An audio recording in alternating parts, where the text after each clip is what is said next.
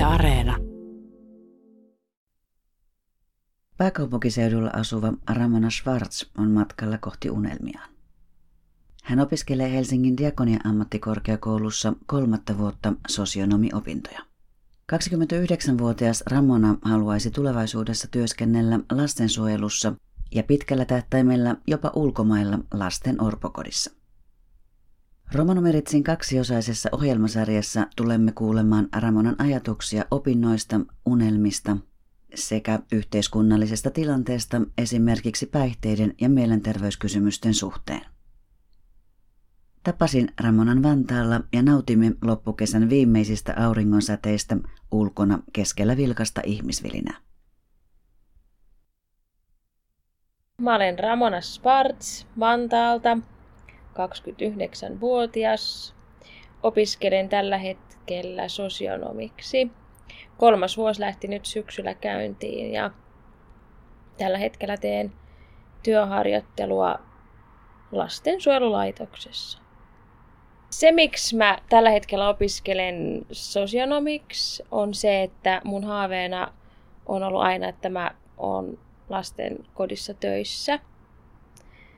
Ja tämä sosionomikoulutus koostuu erilaisista niin kuin, kursseista, mitä tehdään, mitkä sit, niin kuin, liittyy sosiaalialaan. Mutta sitten tässä niin kuin, lopussa niin saa valita niin kuin, erilaisia suuntaavia kursseja, jotka sitten niin kuin, päättää tavallaan sen, että e, mihin sä niin kuin, erikoistut. Ja mä oon valinnut mun suuntaaviksi opinnoiksi mielenterveys, koska ne edistää sitten sitä, kun mä menen sinne lastensuojelun töihin. No sä teet tälläkin hetkellä työharjoittelua tämmöisessä lastensuojeluyksikössä. Miltä se tuntuu ja tavallaan edistää sitä sun opintopolkuas? Mä tykkään kovasti olla siellä. Että se jotenkin, kun on... Ensinnäkin mä oon opiskellut koko ajan etänä. Mä olin kaksi kuukautta koulussa ja sitten me mentiin jo etää. Niin sitten jotenkin nämä työharjoittelut, koska mä oon käytännön ihminen ja tykkään tehdä ihmisten kanssa töitä, niin se jotenkin antaa mulle sellaisen tunteen, että mä taas niin kuin elän. Ja se, että oikeasti pääsee niin kuin näkemään, että mitä se oikeasti se työ on, koska joskus voi myöskin käydä niin, että, että vaikka on haaveita niin kuin jostain, että haluaa olla jossain työssä, mutta sitten kun sitä kokeilee, niin se ei ehkä olekaan se oma juttu. Mutta mua se on vaan vahvistanut. Tämä on mun toinen harjoittelu, jonka mä teen lastensuojelussa, ja se on mulle vaan niin kuin vahvistanut sitä, että, että se on antanut vaan semmoista kipinää enempi ja semmoista tulta purjeisiin, että, että tätä mä haluan tehdä. Minkälaisista asioista sun päivä koostuu? Minkälaista se käytännön työ on? Mitä sä teet siellä päivisin? Periaatteessa se on niin kuin niin kuin semmoista ihan arkea, mitä voisi tehdä niin kuin kotonakin, koska siellä ne lapset asuu. Että tämä on nyt siitä, eroaa vähän siitä mun edellisestä paikasta, joka oli se vastaanotto, johon lapset tulee ensimmäisenä, kun otetaan kotoa pois. Niin se on kaikki vähän semmoista, että kaikki on vähän kriisissä. Vanhemmat on kriisissä, lapset on kriisissä. Ja siinä ei vielä vähän niin kuin se kaikki on vähän semmoista häilyvää, että mitä tapahtuu. Mutta sitten tää, täällä ne niinku asuu. Tää, täällä ne niinku, tää on jo tullut niille sellaiseksi, että no tää on ainakin sen tietyn ajan jakson niinku semmoinen, ettei tarvitse miettiä, että mitä, missä mä huomenna niinku oon. Ja lapset lähtee aamulla kouluun sieltä, kuka on sitten sellaisessa kunnossa, että pystyy lähtemään. Mutta sitten jos ei ole, niin sitten osastolla autetaan tekemään niinku etäkoulua, koska se koulu on kumminkin se tärkeä. Siitä ei haluta niinku mitenkään, että se niin kuin laimin lyötäisi. Että, mutta tietenkin aina on se lapsen vointi on aina etusijalla. Ja sitten kun ne tulee koulusta, ne tulee sitten takas laitokseen ja syödään päivällistä ja, ja kuka käy sitten suihkussa ja sitten voidaan pelailla ja on erilaisia toimintailtoja, että sitten yhdessä tehdään jotain niin kuin toimintaa, voidaan lähteä vaikka elokuviin tai niin kuin näin. Että aika tavallista. He pesevät siellä pyykkiä ja siivoavat huoneita, että silleen ihan tavallista arkea. Ja se yritetäänkin tehdä mahdollisimman semmoiseksi niin kodinomaiseksi, että, että se ei tuntuisi siltä, että olisi niin kuin silleen laitoksessa, kun se on heidän koti. No miten se mielenterveyspuoli, johon sä oot siis niin kuin lopuksi suuntautumassa, niin miten se niin kuin näyttäytyy tässä? No ensinnäkin tämä äh, harjoittelupaikka on niin kuin, että täällä on psyykkisesti niin kuin, oireilevia lapsia. Eli siinä pääsee konkreettisesti näkemään sen, että tänään voi olla kaikki ihan hyvin, huomenna voi olla toisin. Eikä välttämättä tarvitse edes mennä niin kuin päivä, vaan se voi mennä ihan tosi niin kuin, vaikka tunninkin sisällä se voi niin kuin vaihdella. Että mua ihan itteenikin ihan niin kuin jännittää ja mielenkiinnolla odotan, että mitä kaikkea tästä voi saada, koska nyt pääsee oikeasti näkemään käytännössä sen, mitä on vain nähnyt papereilla. No sä oot nyt näissä sosionomiopinnoissa ja, ja työharjoittelussakin, mutta ö, mistä sun tie on johtanut tänne? Miten sun opintopolku on mennyt ennen näitä korkeakouluopintoja? Mä oon ihan ensimmäiseltä koulutukselta iltapäiväkerhon ohjaaja, mutta sitä mä en ole hirveästi tehnyt. Se ei oikein niin kuin mua silleen inspannu. Sitten mä olin ollut pitkään työttömänä ja sitten mä kävelin vaan tonne työkkäriin ja olin silleen, että mä en enää jaksa olla työttömänä, että mä haluan töihin. Ja sitten siellä olikin, mä olin oikeutettu palkkatukeen ja mä pääsin päiväkotiin töihin ja siellä se johtaja sanoi mulle, että, että jos tulee Ramona mahdollisuus oppisopimuksella opiskella lasten ohjaajaksi, niin ootko kiinnostunut? Ja mä olin vähän, että en mä tiedä, että mutta se oli niin kuin, se jotenkin ehkä näki semmoisen potentiaalin mussa ja, ja tota, sitten kun tuli ne haut, niin se oli heti, että nyt Ramona haetaan sinne. Ja sitten me haettiin sitä kautta, mä pääsin lukemaan sen lastenohjaajan ammattitutkinnon siinä, siinä päiväkodissa. Mä olin siellä monta vuotta töissä.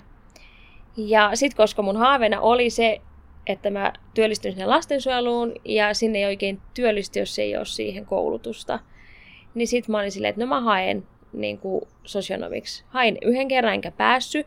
Vähän ehkä olin sitten, että no en mä enää. Mua kannustettiin kyllä niin kuin hakea. Mun äiti vielä oli viimeinen päivä haku, hakupäivä, kun se oli silleen, että muistitko hakea. Mä olin että voi että, miksi se muistutti mua. Ja sitten mä hain ja sitten mä pääsin. Ja nyt mä oon tässä. Sanotaan näin, että jos sen olisi nähnyt sitä, tai jos ei se unelma olisi ollut mulla niin, niin kuin niin pysyvästi piirtynyt niin kuin mun ajatuksia sydämeen, niin mä olisin heti ensimmäisen päivän jälkeen lopettanut, koska se oli niin korkea tasosta se puhe jo, mitä siellä puhuttiin. Mutta sitten mulla oli yksi ystävä, joka opiskeli myös sosionomiksi. Se oli pitemmällä kuin minä. Ja sillä oli tosi iso merkitys. Niin monta kertaa, kun mä meinasin luovuttaa, jos mulle ei olisi ollut sitä vertaistukea, niin en mä olisi päässyt näin pitkälle. Että se auttoi mua, niin kuin, että mä pystyin hänen luo mennä niin kuin tehtävien kanssa, se auttoi mua tehtävien tekemisessä. Ja se, se auttoi mua, kun mä aina sanoin, että mä en osaa, mä en pysty, niin se jotenkin aina kannusti mua ja jotenkin se aina riitti vaan, että se oli siinä mun kanssa niissä tehtävissä. Ja se aina sanoi näin, kun mä kiitos kun sä autoit, niin se monesti sanoi mulle, että enhän mä sanonut mitään kuin, mm, joo, hyvä, tee vaan. Että se aina eh, leikitteli sillä, että sen pitäisi niin kuin äänittää mulle sellainen, että, että se jotenkin, niin kuin, kun mä en yhtään luottanut niin kuin itteeni. Ja, ja sehän helpotti tosi paljon, että tämä oli myös mun, niin kuin, että oli mulle ennestään tuttu. Hän oli myös romani. Ja hän oli niin kuin mun ystävä, että siinä oli monta niin kuin asiaa, mitkä niin kuin helpotti sitä. Ja se, että mä pystyin olemaan hänelle niin kuin aito siitä, että mä en osaa. Et monesti isossa ryhmässä tuntee olonsa yksin tyhmäksi ja muut niin kuin tosi viisaaksi. Vaikka sitten kun pääsee tutummaksi niiden opiskelijakavereiden kanssa, niin sitten huomaan, että, huomaa, että niilläkin on ihan samanlaisia niin kuin kysymyksiä ja näin. Mutta mulle se oli jotenkin sellainen, että mä en uskaltanut siellä ja sitten kun meillä meni tosiaan sinne etään se, että sitten se piti tehdä aina siellä tietokoneen välityksellä ja kirjoittaa sinne sättiä ja tälleen, niin se oli mulle jotenkin, että mä en uskaltanut. Niin sitten mä niinku aina soitin tälle mun Tamara-ystävälle ja se sitten aina niinku auttoi. että se, se helpotti tosi paljon mua. Mutta sillä oli tosi iso merkitys. En olisi näin pitkällä, jos ei sitä olisi ollut. Minkä takia just lastensuojelu? Mikä siinä lastensuojelussa on sellaista, että, että se on aina suhun vedonnut? Että miksi sä oot saanut niinku semmoisen sydämen piston siitä, että se on ollut sulla niinku niin semmoisena valtavan suurena tulevaisuuden haaveena? No mä oon aina tykännyt tehdä töitä lasten ja nuorten kanssa. Niin kuin mä tuossa aikaisemmin mainitsin, niin mä oon ollut päiväkodissa ja mä oon ollut nuoristaloilla. Ja se ei enää niin kuin antanut mulle sitä. Niin mä haluan tehdä niin kuin enemmän, syvempää työtä, ja se, että, niin kuin, että on niin paljon lapsia, jotka tarvii oikeasti niin kuin, apua. Että, ja sitten vielä tästä niin kuin semmoisena yhtenä isompana haaveena mulla olisi, että, että tuommoiseen niin kehitysmaihin voisi perustaa sitten niin kuin tämmöisen niin kuin lastenkodin tai orpokodin ja tämmöisen. Mutta tämä on, nyt tämä on nyt se pieni haave ja sitten ehkä sitä kautta, kun tämä pieni haave on saavutettu, niin sitten voi ehkä päästä sinne isompaan haaveeseen vielä. Mä oon niin kuin kristitty, hengellisillä asioilla on iso merkitys niin kuin mun elämässä, niin mä uskon myös, että ehkä Jumala on antanut sellaista kutsumusta niin kuin auttamistyöhön ja etenkin sinne, sinne ulkomaille. Missä sä näet Ramona itsesi kymmenen vuoden kuluttua? No kyllä mä haluaisin nähdä itseni jossain, jossain Lähi-idässä, eh, just joku tämmöinen orpokoti tämmöisessä niin työssä. Siinä mä haluan, se on niin mun tavoite ja sitä mennään niin kohti pienin askelin. Näin meille kertoi vantaalainen Ramona Schwartz. Aivan todella mielenkiintoista ja inspiroivaa kuulla, kuinka ihminen tavoittelee rohkeasti unelmiaan. Seuraavassa jaksossa rupattelemme Ramonan kanssa lisää ja hän kertoo ajatuksiaan esimerkiksi romanin nuorten päitteisiin liittyvistä haasteista. Mutta nyt on syyskauden ensimmäisten romanikielisten uutisten aika. Tänään kuulemme, että romaniasiain neuvottelukuntien neuvottelupäivät järjestettiin 12-13 syyskuuta.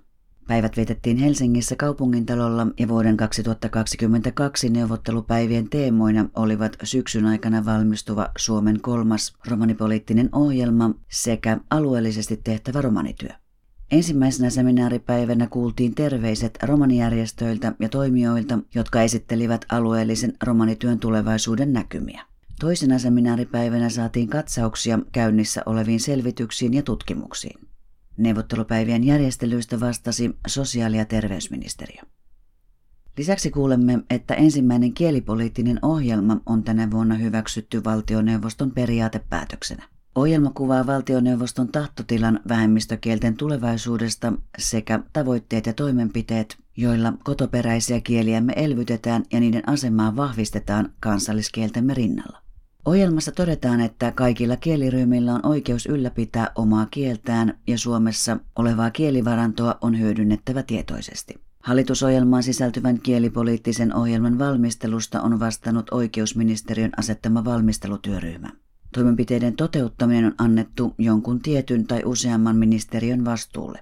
Lisäksi opetushallitus ja kotus ovat mukana eräissä toimenpiteissä. Chihko Dives Sarenge. Romanisakengo komiteosko berhino posko divisi sastellime deho duito ta deho tritto aro hyöstäko per dui aatur pihta dui aro baroforosko foruno cer. Aka perhesko teemesas hyöstäko tiia färdime tritto romanopolitikiako programmos tarikiakuno certo romano putti. Vakunodiivessas hunlo helsibi are romanestakkenna ta puttikiirenna kon rakkine rikiakuuno romano puttiako angluno tieko sikibi. Duitodiivessas hunlo soin aulo auri sisto tieko tjeni pienna taroti pienna. Rakkipiako diviseko stelli pienna sastils sosiaaluno tasastiposko ministerios. Vaakuno politikaano chimpengo programmosin aulo liino chorjime aronielesko chon sar botnosko dömmös temmuno fallipieko komiteatta. Dava programmos sigillä temmuno komiteosko kammipi prissi peskide folkengo chimpengo paripa aro angluno tiia sojon kammena cheres dolengo fendiposke tasar temmuna chimbe avena chidime tasar dollahin mienimme chorjeves ner temmune folkengo chimbe.